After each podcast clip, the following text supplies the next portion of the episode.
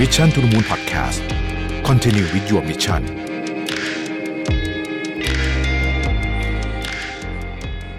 สวัสดีครับยินดีต้อนรับเข้าสู่ Mission to the Moon Podcast นะครับ คุณอยู่กับประวิทย์หานุสาหะครับ วันนี้จะมาชวนคุยเรื่องดราม่าหนึ่งที่ผมเห็นอยู่ใน Twitter แล้วก็เป็นดราม่าดังเลยล่ะเพราะว่าเเห็นขึ้นอันดับหนึ่งอยู่นะฮะก็เป็นเรื่องผมผมสรุปคร่าวๆคือว่าเป็นเรื่องเหมือนกับคล้าย ๆ กับ มีพนักงานที่ไม่พอใจว่าเฮ้ยทำไมเจ้าของอเรียกว่าเจ้าของบริษัทแล้วกันนะรายได้เยอะนะฮะก็เลยเหมือนกับมีการแบบประท้วงขึ้นมา แล้วก็ไม่พอใจเงินเดือนตัวเอง แล้วก็มีการลักขโมยอะไรคือไปกันใหญ่เลยเนี่ยนะฮะเอาเป็นว่าไม่พอใจแล้วกันว่าเฮ้ยทำไมเงินเดือนรายได้เจ้าของเยอะทำไมถึงไม่ไม่แบ่งให้กับพนักงานด้วย เยอะเยอะในตาส่วนที่เท่ากันอะไรทำนองนี้นะครับ ซึ่ง เรื่องนี้น่าสนใจในหลายมุมนะผมคิดว่าเรามาชวนคุยกันได้ผมเองเนี่ยในฐานะที่ก็เป็นเจ้าของกิจการด้วยนะครับจริงๆผมเป็นหลายโรมามานะในชีวิตนี้เป็นทั้งเจ้าของกิจการด้วย เป็นเอ่อเป็นเจ้าของกิจการที่ผมถือหุ้นร้อยเปอร์เซ็นด้วยอะอย่างนี้ต้องถึงพูดนี้ เป็นเจ้าของกิจการที่ผมร่วมถือหุ้นกับคนอื่นด้วยเพื่อนๆด้วยนะครับ เป็น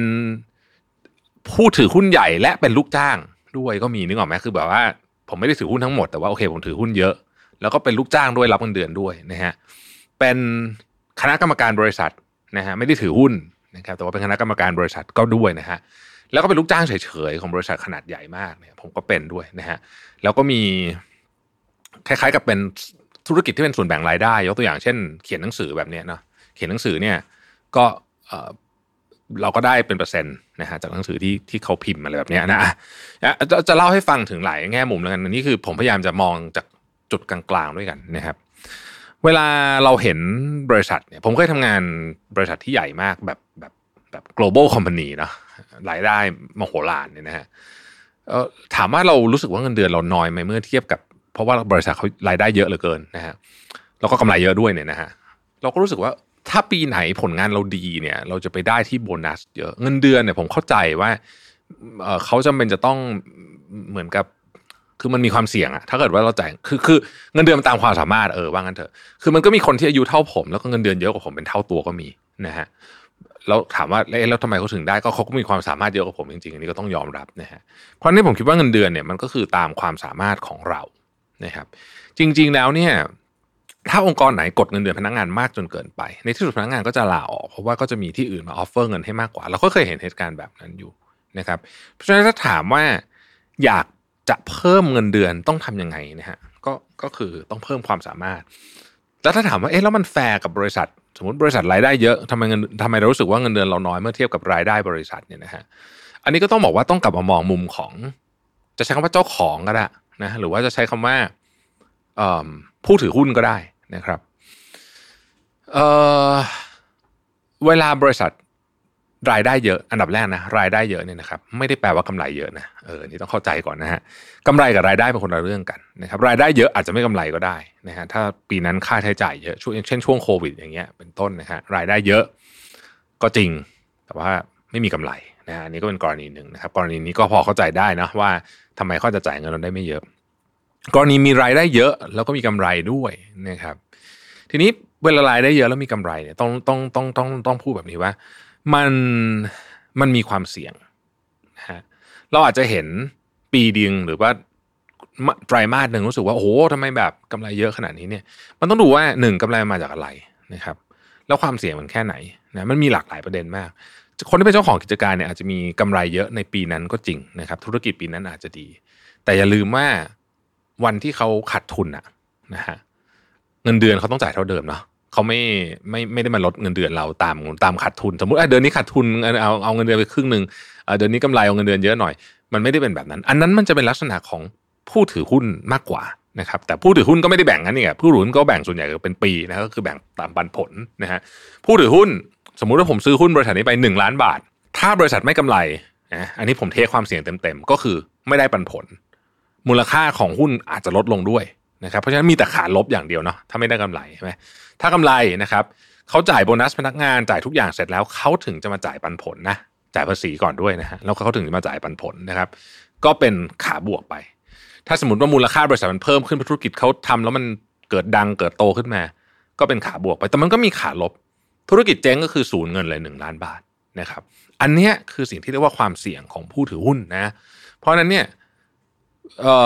เราลองนึกถึงภาพเราอะเราเอาเงินไปลงเนี่ย ไม่รู้ว่าจะได้จะได้บวกหรือเป็นได้ลบเนี่ยนะฮะมันก็มันก็ต้องตอบแทนสมน้ำสมเนื้อถูกไหมไม่งั้นก็ไม่มีใครอยาเอาเงินมาลงถูกไหมเหมือนก็เราไปซื้อหุ้นนะครับ แต่เวลาทำงานมันไม่เหมือนกันเนาะทำงานเนี่ยเราแบบสมมติบริปีนี้บริษัทขาดทุนเราก็อาจจะไม่ได้โบนัส แต่ว่าเงินเดือนเราก็ได้ปกติ สวัสดิการเราก็ได้ปกติ นอกจากมีการตกลงกันว่าเออจะขอลดนู่นลดนี่อย่างในช่วงโควิดที่มันผิดปกติ แต่ในยุคธรรมดานะฮะบริษัทมันก็มีกำไรมีขาดทุนนะครับ มันก็นี่แหละฮะก็ความเสี่ยงมันน้อยกว่านะครับ ก็มองมุมนี้เราก็จะเออก็เข้าใจได้ว่าเออทำไมมันถึงเป็นแบบนี้นะครับ แต่ก็เข้าใจอีกอะว่าเฮ้ยโครงสร้างเงินเดือนของประเทศไทยเนี่ย มันก็อาจจะถือว่าไม่ค่อยสอดคล้องกับค่าครองชีพเท่าไหร่ถ้าถามผมนะแต่อย่าลืมนะครับว่าบริษัทใดบริษัทหนึ่งเนี่ยไม่สามารถที่จะอยู่ดีๆแล้วแบบเอออยากจะเพิ่มเงินเดือนสักสามเท่าให้ทุกคนเนี่ยมันไม่ได้ เพราะว่า เงินเดือนเป็นต้นทุน fixed cost ที่เยอะมากอะของบริษัทเนี่ยนะครับเป็นเป็น fixed cost ที่เยอะมากคำถามคือ ถ้าอยากให้เงินเดือนของทุกคนเพิ่มขึ้นเนี่ยต้องทํำยังไงนะฮะถ้าตอบแบบกำบั้นทุบดินนะคือเศรษฐกิจไทยต้องใหญ่ขึ้น GDP ต่อหัวใหญ่เพิ่มขึ้นเมื่อไหร่สมมติ GDP ต่อหัวเราเพิ่มขึ้นหนึ่งเท่าตัวเนี่ยรับประกันเงินเดือนเดี๋ยวขึ้นหมดทุกคนแน่นอนนะฮะแล้วจะไปอย่างนั้นได้ยังไงเนี่ยมันก็โอ้โหก็ต้องลากกันไปยาวพูดถึงเรื่องรัฐบาลเรื่องอะไรเต็มไปหมดเลยนะฮะเพราะนั้นมันไม่ใช่แค่ปัจเจกองค์กรนะมันเป็นภาพที่ใหญ่กว่านั้น นะครับ ทีนี้มันจะหาสมดุลได้ยังไงในเรื่องนี้อะมันจะหาสมดุลได้ยังไง ผมยกเคสกรณีของอ่าบริษัททั่วๆไปปีไหนกำไรจ่ายโบนัส อันนั้นผมคิดว่าทุกคนก็คงจะเข้าใจเรื่องนั้นอยู่แล้วเนี่ยแต่ผมยกเคสหนึ่งที่ผมใช้ที่ Mission to the Moon ซึ่งมันก็อาจจะเป็นบริษัทที่ไซซิ่งค่อนข้างเล็กก็เลยใช้ได้เนี่ยนะครับไซซิ่งใหญ่กว่านี้ใช้ไม่ได้นะบอกก่อน คือพอขายถึงจุดหนึ่งอะยอดขายทั้งหมดเลยนะรวมทั้งบริษัทเลยเนี่ยใครจะไม่รู้ว่าใครขายอะไรบ้างเนี่ยนะฮะได้เท่าไหร่ปุ๊บเนี่ย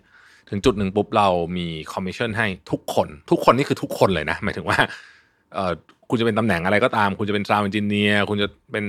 AE ไปขายของคุณจะเป็นกราฟิกอะไรคือคือได้ได้คอมมิชชั่นหมดทุกคนนะครับก็เนี่ยก็คือลักษณะของการแบ่งกำไรรูปแบบหนึ่งนะครับ อันนี้ไม่นับถึงวิธีการที่หลายบริษัทก็อาจจะมีวิธีการแบ่งกำไรแบบรูปแบบอื่นเนี่ย ผมคิดว่ามันก็ดีในแง่มุมที่ว่ามันทำให้คนเหมือนกับมีมีส่วนร่วมอะนะครับ มันอาจจะไม่ใช่เงินเยอะแยะอะไรหรอกนะ แต่ว่ามันก็ทำให้คนมีส่วนร่วม แล้วก็เหมือนกับ อาจจะอินกับเป้าหมายของบริษัทมากขึ้นรู้สึกว่าเออสิ่งที่เราทำไปเนี่ยมันมันเอฟเฟก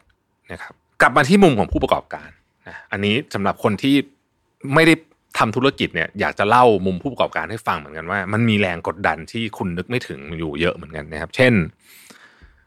เวลาเราเห็นบริษัทกำไรสมมตินะฮะ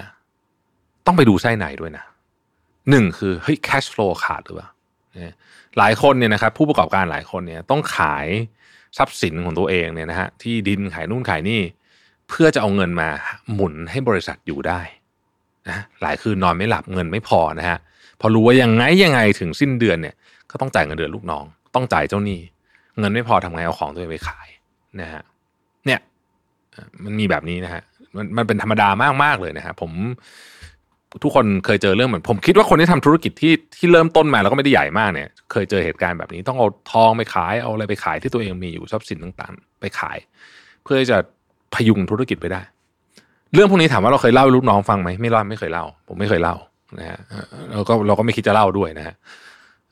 เพราะเรารู้สึกว่ามันหน้าที่ของเรา เพราะนี่ก็คือความกดดันรูปแบบหนึ่งอันนี้ไม่ได้มาอันนี้ไม่ได้มาแชร์หมายถึงว่า เราไม่ได้แชร์ความกดดันนี้ลงไปนะบอกว่าเฮ้ยพี่ต้องขายนู่นขายนี่มา เพื่อจะพยุงบริษัทไว้เปล่า เราไม่ได้เราไม่ได้พูดอย่างนั้น เราก็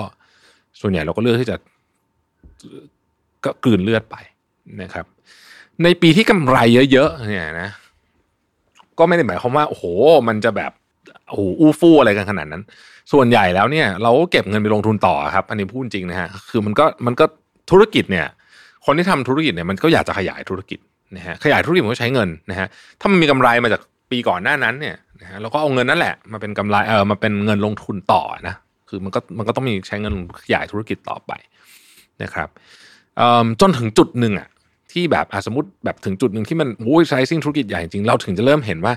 เออ เจ้าของธุรกิจเขาก็จะเริ่มเอาเงินออกมาใช้อะไรตามใจของเขาบ้าง แต่ว่ากว่าถึงจุดนั้นเนี่ยนะฮะเราเราเรามักไปเห็นตอนจบไงตอนที่เขาแบบ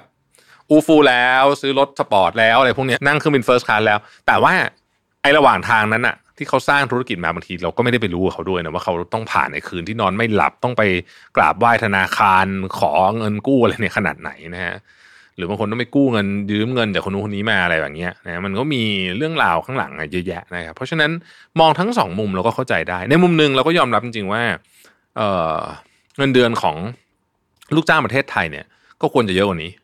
นะครับเทียบค่าของชีพนะผมต้องเทียบกับค่าของชีพนะฮะแต่อย่างที่บอกฮะมันขึ้นจังบริษัทเดียวเนี่ยไม่ได้นะฮะขึ้นบริษัทเดียวคุณก็แข่งขันกับคู่แข่งไม่ได้ทันทีเลยเนี่ยนะ